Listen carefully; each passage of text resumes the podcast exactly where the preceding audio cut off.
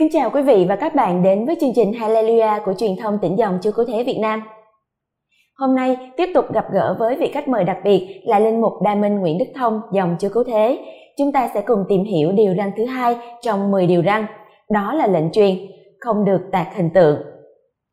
Chúng con kính chào cha. Rồi, chào bạn Trịnh Nguyệt, chào tất cả quý vị.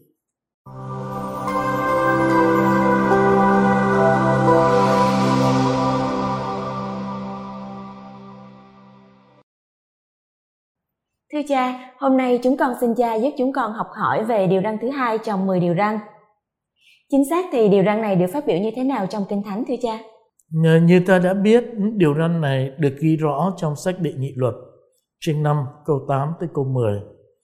À, viết như sau: Ngươi sẽ không tạc tượng thần, tạc hình tượng gì nơi trời bên trên, nơi đất bên dưới hay trong nước dưới đất Ngươi sẽ không thờ lợi phục sự chúng, vì ta, gia về Thiên Chúa của ngươi, một Thiên Chúa ghen tương, phạt tội cha ông trên con cái đến ba bốn đời, nhưng giữ tín nghĩa đến ngàn thế hệ đối với những ai yêu mến ta. Thưa cha, hình như điều răn này không xuất hiện trong sách giáo lý. Trong kinh 10 điều răn con cũng không thấy điều răn này. Tại sao vậy ạ? Nhiều người gọi đây là một điều răn bị lãng quên. Điều răn thứ hai này như ta đã nói là bị Thánh Augustino rồi cả thế giới, ngay cả đến Luther và đồ đệ của ông coi là tiếng vọng của điều răn thứ nhất nên không có chỗ trong các sách giáo lý. Có lẽ đó là vì ta không hiểu rõ ý nghĩa và tầm quan trọng nhất định của nó. Và nhất là việc ngôi lời làm người đã gợi hứng cho rất nhiều nghệ sĩ sản sinh ra các tác phẩm về lời sự sống cho nên uh, nó lại càng bị quên lãng hơn. Ừ. nói đến điều răn thứ hai này nhiều người chỉ ngắn gọn coi đây là điều răn cấm tạc tượng tạc hình. Hiểu như vậy có chính xác không thưa cha? Đúng là có câu quan trọng. Ngươi sẽ không tạc tượng thần bằng đá hay bằng gỗ. Nhưng đấy chắc chắn không phải là lệnh cấm người do thái và Kitô hữu dùng nghệ thuật để mô tả các màu nhiệm. Vì uh, ngay sau lệnh cấm đó các bản văn chỉ nói về những cách hình dung thiên chúa thôi. Ngươi sẽ không thờ lợi phúc sự chúng. Về mặt lịch sử thì um, người do thái khác hẳn với các dân tộc chung quanh ở điểm này. Các dân tộc chung quanh cho rằng thần linh và quyền năng của các thần ấy thì hiện diện ở nơi các hình tượng mà họ tạc nên đó. còn họ thì cố tìm mọi cách để chế ngự các thần bằng lễ tế, để các thần phải phục vụ họ nếu ông đồng ý cho tôi trúng cái mẹ này ừ, thì tôi sẽ cúng heo quay, ví dụ vậy ừ. ờ, họ muốn nắm được các thần trong tay như một vật sở hữu riêng của mình. Và từ việc đồng hóa những tượng gỗ đá với các thần, họ đã bị các tiên tri và các tác giả thánh vịnh châm biếm. Còn thần ngoại xứ này, chỉ do ta tay người thế tạo nên, có mắt có miệng, không nhìn không nói có hai tai mà không thể nghe chi. Người do thái không chấp nhận lối quan niệm và thực hành đó của các dân ngoại chung quanh. Hơn nữa, khi hiện ra cho dân israel trên núi, thiên chúa phán người hãy hết sức giữ mình, vì các ngươi đã không thấy hình thù nào. Ngày Giave phán với ngươi ở núi Khoreb các ngươi đừng để cho mình ra hư đốn mà tạc cho mình tượng thần, hình thù mọi thứ ngẫu tượng, dáng đàn ông, đàn bà. Tóm lại, khi mặc khải cho ta, thiên chúa không đặt ta trước một hình thù, nhưng đã cho ta nghe tiếng của ngài, nên ta không được đặt giới hạn cho đấng vô hình bằng những hình tượng, hầu nắm lấy và khai thác ngài bằng những nghi thức ma thuật. Cái điều cấm ở đây là cấm ta nắm thiên chúa trong tay rồi khai thác ngài chứ không phải phụng sự ngài. Ừ, và cái điều mà khuyến khích ta là hãy nghe ngài đấng vẫn đang lên tiếng nói với ta. Đó là một điểm nhấn quan trọng của điều răn cấm tạc tượng vẽ hình. Ừ. dạ vâng con cảm ơn cha. Và như thế điều quan trọng vẫn là sống trong tương quan tình yêu với thiên chúa đúng không ạ? Đúng vị thiên chúa si tình của ta vì yêu say đắm cho nên độc muốn độc chiếm đó là điều răn thứ nhất. Và không ngừng yêu mến mọi người, ngài đã à, không chỉ nói mà còn đồng hành với ta, cho ta được ơn cứu độ và nên thánh nhưng ngài cũng không chịu để con người hạ ngài xuống ngang hàng với bất cứ một hình thù vật chất nào hết. Không để cho dân ngài thờ phượng và yêu mến một thần hoang tưởng qua những hình tượng họ vẽ tạc ra tạc tượng như thế là đã phủ nhận tính cách vô hình của đấng đã mặc khải cho ta. Nhưng thưa cha đã là yêu nhau thì tại sao lại cấm hình dung và tạc vẽ hình tượng của người mình yêu trong một hình thức nào đó ạ? À?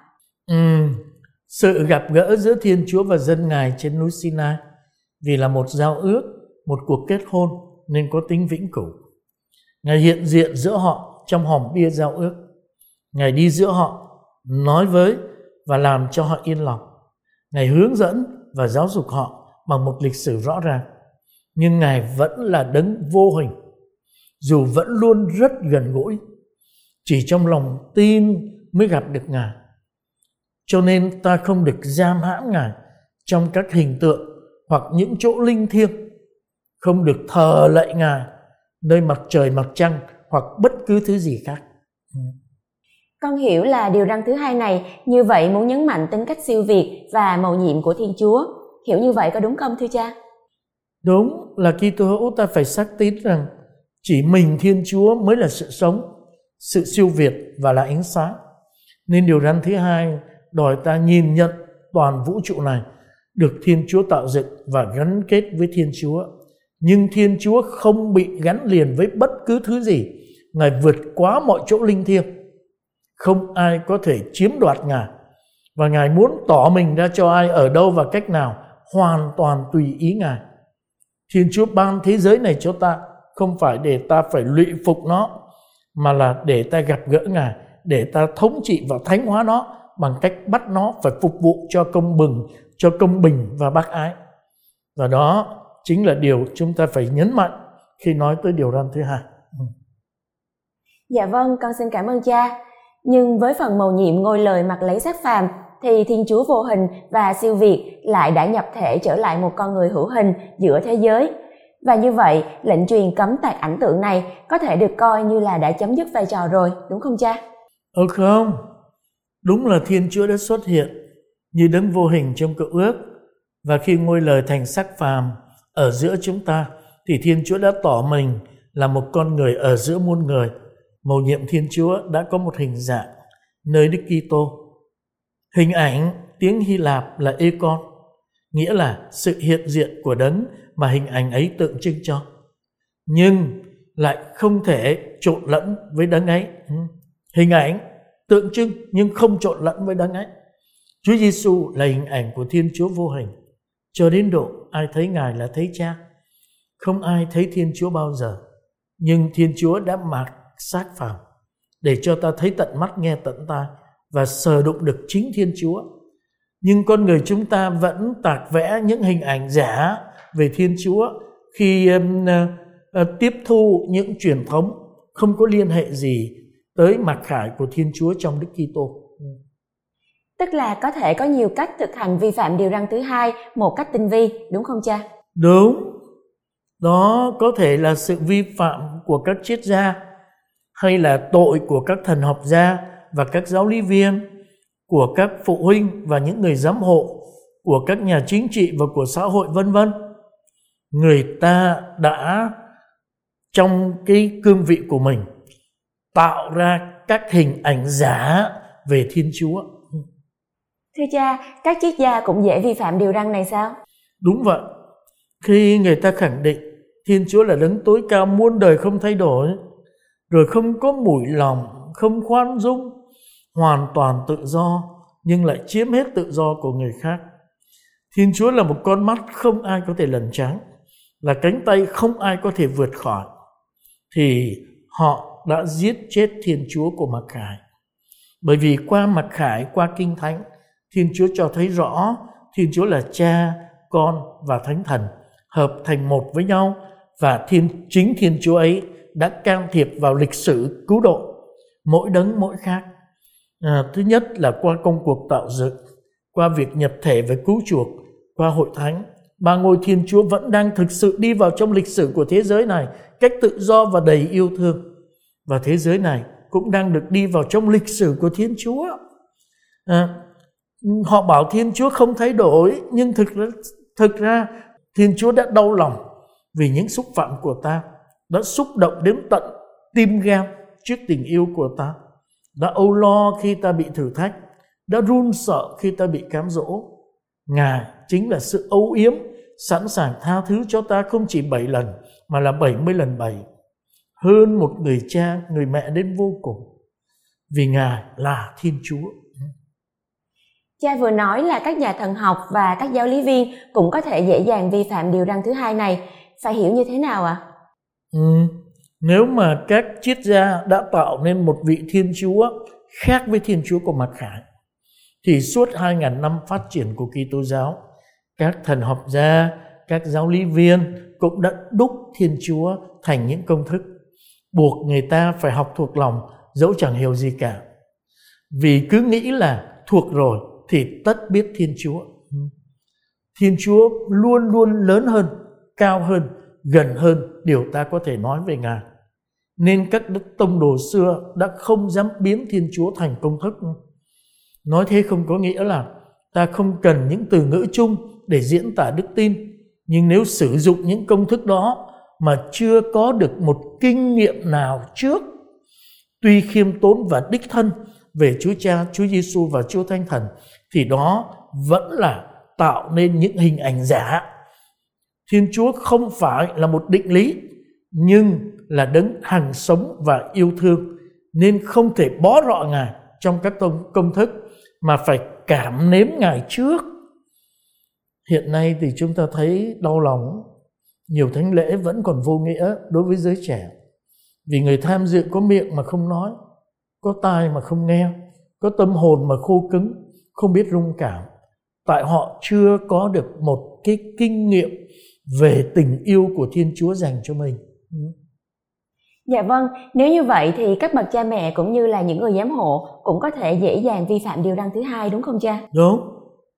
À, họ vi phạm điều răn này khi họ tạo ra một vị Thiên Chúa gieo rắc sợ hãi, một vị Thiên Chúa thẳng tay trừng trị và đòi trả lẽ nghiêm minh khiến người ta phải thốt lên khốn cho ai phải rơi vào tay Thiên Chúa hằng sống.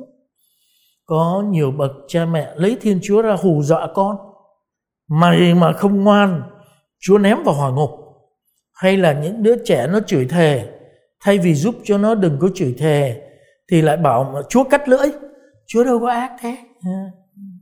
Rồi um, họ biến thành tin mừng Chúa Giêsu biến tin mừng Chúa Giêsu đem đến thành thứ tin buồn, tin dữ. Và biến con đường cứu độ Chúa mở ra thành một con đường khủng bố tôn giáo. Đụng chút là hỏa ngục, đụng chút là hỏa ngục. Và đó là những hình ảnh lệch lạc méo mó về Thiên Chúa. Thiên Chúa của ta là một vị Thiên Chúa tình yêu và hạnh phúc của Ngài là làm cho ta được hạnh phúc ở đời này và đời sau. Và ngay cả các lập trường xã hội cũng có thể tạo nên những hình ảnh méo mó về Thiên Chúa phải không cha? Phải, ví dụ như là mãi đến ờ, những thập niên gần đây, các kỳ thủ vẫn coi sự phân chia giai cấp là do Chúa quan phòng. Và người ta đã tạo ra một vị Thiên Chúa xa lạ và đáng sợ, một Thiên Chúa bảo vệ trật tự và các ông hoàng bà Chúa, một Thiên Chúa oán thủ và yêu sách, một Thiên Chúa bảo vệ các đặc ân của giới cầm quyền. Chính điều ấy đã làm cho vung te, một văn hào vô thần phải thốt lên, nếu chưa có Thiên Chúa thì ta phải tạo nên một vị Thiên Chúa theo kiểu ấy.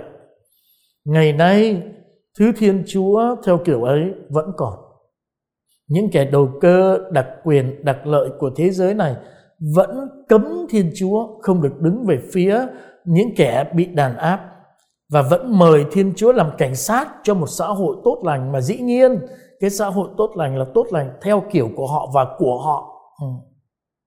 chắc chắn các nhà chính trị là những người rất dễ vi phạm điều răn thứ hai này cha có nghĩ như vậy không ạ à? Thì uh, trong lĩnh vực chính trị người ta dễ dàng dựng nên một vị thiên chúa một Đức Kitô luôn đứng về phía họ và bảo vệ quyền lợi của họ và đàn áp những kẻ đối lập. Đó là một thủ đoạn có từ lâu. Họ lừa dối dân bằng cách đưa vị thiên chúa của họ ra và bảo chúa muốn thế này chúa muốn thế này à, rồi người ta đề cao chúa giêsu dựa vào khuynh hướng chính trị của mỗi người ví dụ như là à, muốn cho dân phải vâng phục à, đừng có chống đối, thì à, người ta lấy gương Chúa Giêsu vâng phục ra để bảo dân noi theo. Biến Chúa Giêsu thành một cái thần tượng để họ vẫn dụng theo ý đồ của họ. Thiên Chúa đích thực chỉ tỏ mình ra cho những ai không tìm cách tóm bắt Ngài. Và người ta chỉ có thể tiếp nhận Ngài tùy theo mức độ mà Ngài muốn ban cho họ thôi. Không được bóp méo khuôn mặt của Thiên Chúa và không được sử dụng Thiên Chúa để thực hiện hay là mượn danh Thiên Chúa để thực hiện những âm mưu chính trị hay là mưu đồ chính trị của mình. Dạ vâng, nếu nhìn trong viễn tượng của cuộc sống chung với người khác thì điều răn thứ hai kêu gọi chúng ta nên làm gì, thưa cha?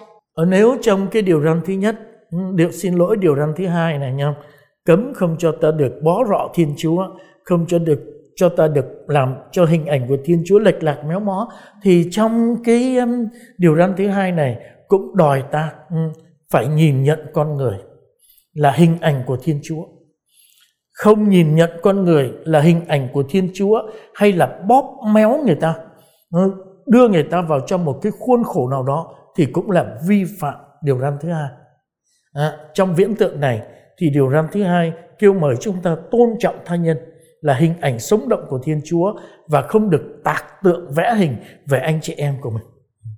Ồ, con thích ý tưởng này vì từ trước đến nay con cứ tưởng điều răn thứ hai chỉ có liên hệ tương quan với Thiên Chúa thôi. Thì ờ, khi tương quan với Thiên Chúa thì cũng tương quan với con người mà tại con người là hình ảnh của Thiên Chúa. À, chúng ta thấy là khi Đức Giêsu làm người, Ngài là ngôi lời làm người Ngài đã ban cho mọi người quyền làm con Thiên Chúa và quyền được tham dự vào bản tính Thiên Chúa. Ừ. Chỉ mình Thiên Chúa biết mình là ai và cũng chỉ một mình Ngài có thể tạc hình cho chính mình. Ngài đã tạc bằng cách tạo dựng nên con người. Vừa là Thiên Chúa duy nhất, vừa là ba ngôi, Thiên Chúa đã đặt trên vũ trụ hữu hình một loài sẽ là những hữu thể có bản vị, có lý trí, có tự do, biết mình, biết yêu thương nhau đó là địa vị cao cả, nhất và bất khả xâm phạm của con người. Ừ. Là tín hữu, ta biết ta là con adam và ta cũng biết ta là con thiên chúa. Cho nên, ai xúc phạm tới con người thì cũng xúc phạm tới thiên chúa. Và thiên chúa đòi mỗi người chúng ta phải trả lẽ về mạng sống của anh em của mình.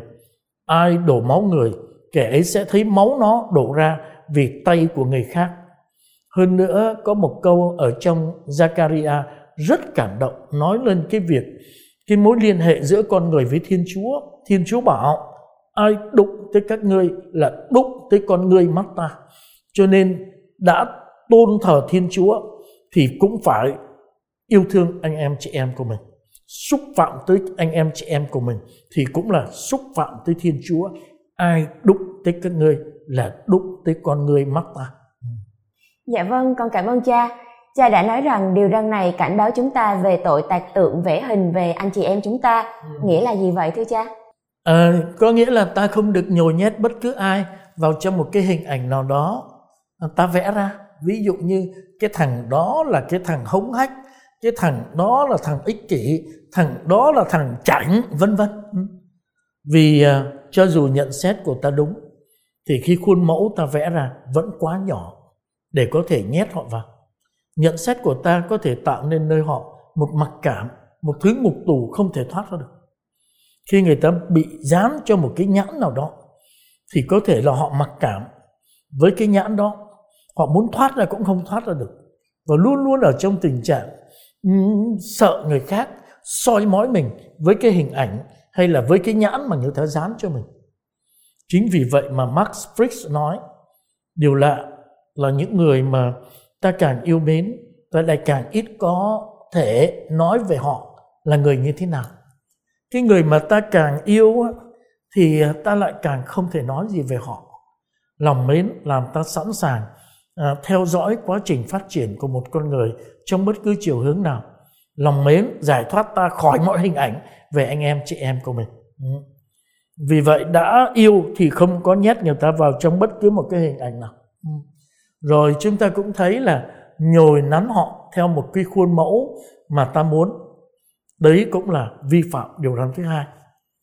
Cha mẹ không được quyền bắt con phải làm theo ý muốn của mình phải tôn trọng ý muốn của nó và phải hướng cái ý muốn của nó. Nếu cái ý, ý muốn của nó không phù hợp với thiên chúa thì cha mẹ phải hướng nó chứ không áp đặt ý muốn của mình trên ý muốn của nó được. Cho nên nhồi nắn người ta theo khuôn mẫu mà mình muốn cũng là vi phạm điều răn thứ hai. Đây là một sự vi, một sự phạm thượng mà hiện rất nhiều người, nhiều tổ chức đang vấp phải. Tha nhân là một bản vị độc nhất, một ơn gọi độc nhất và chỉ có thể phát triển từ nội tâm của họ. Và chỉ mình thiên chúa là khuôn mẫu mà mỗi người có thể rập theo. Nếu họ muốn đạt tới chót đỉnh của lý tưởng nơi, của lý tưởng nơi con người. Vậy mà thiên chúa không áp đặt thiên chúa tôn trọng tự do của ta thì ta cũng phải tôn trọng tự do của anh em chị em của mình Thưa cha, thực sự là điều rất hấp dẫn đối với chúng con khi nghe cha giải thích về điều răn thứ hai như thế này. Chúng con cảm ơn cha rất nhiều. Như vậy, điều răn thứ hai thực ra không chỉ liên hệ với mối tương quan của chúng ta với Thiên Chúa mà còn với tha nhân nữa. Đúng, ừ. ta cứ nhớ rằng Thánh Gioan bảo kẻ nào bảo mình yêu mến Thiên Chúa mà không yêu thương anh em chị em của mình là kẻ nói dối. Ừ. Rồi ta cũng thấy là à, vì Thiên Chúa tạo dựng nên chúng ta là hình ảnh của Ngài và hơn nữa ngôi lời đã trở nên một người phàm ở giữa chúng ta ban cho chúng ta quyền được trở thành con Thiên Chúa. Tất cả những gì có liên hệ tới Thiên Chúa thì cũng có liên hệ tới con người và ngược lại. Ừ. Điều răn ngươi à, sẽ không à, ờ, đạt những à, hình tượng là một điều răn bảo vệ Thiên Chúa và con người, chống lại sự bạo hành của những tay chuyên làm tượng, chỉ muốn sử dụng Thiên Chúa và sử dụng con người như các đồ vật. Điều răn này bảo đảm sự thăng tiến tự do của Thiên Chúa và của con người. Điều răn này cũng kêu gọi ta trở nên những con người bảo vệ nhân vị và tình yêu của nhau. Dạ vâng, con xin cảm ơn những phân tích rất là rõ ràng, sâu sắc và rất là hấp dẫn của cha hôm nay. Chúng con xin cha tiếp tục giúp chúng con hiểu hơn về 10 điều răn. Xin Chúa ban muôn ân lành trên cha. Ừ, cảm ơn. Ừ. Kính thưa quý vị và các bạn, chúng ta hẹn gặp lại nhau trong chương trình tuần tới với cuộc trao đổi về điều răn thứ ba trong 10 điều răn. Kính chúc quý vị và các bạn luôn tràn đầy niềm vui của Chúa Phục sinh.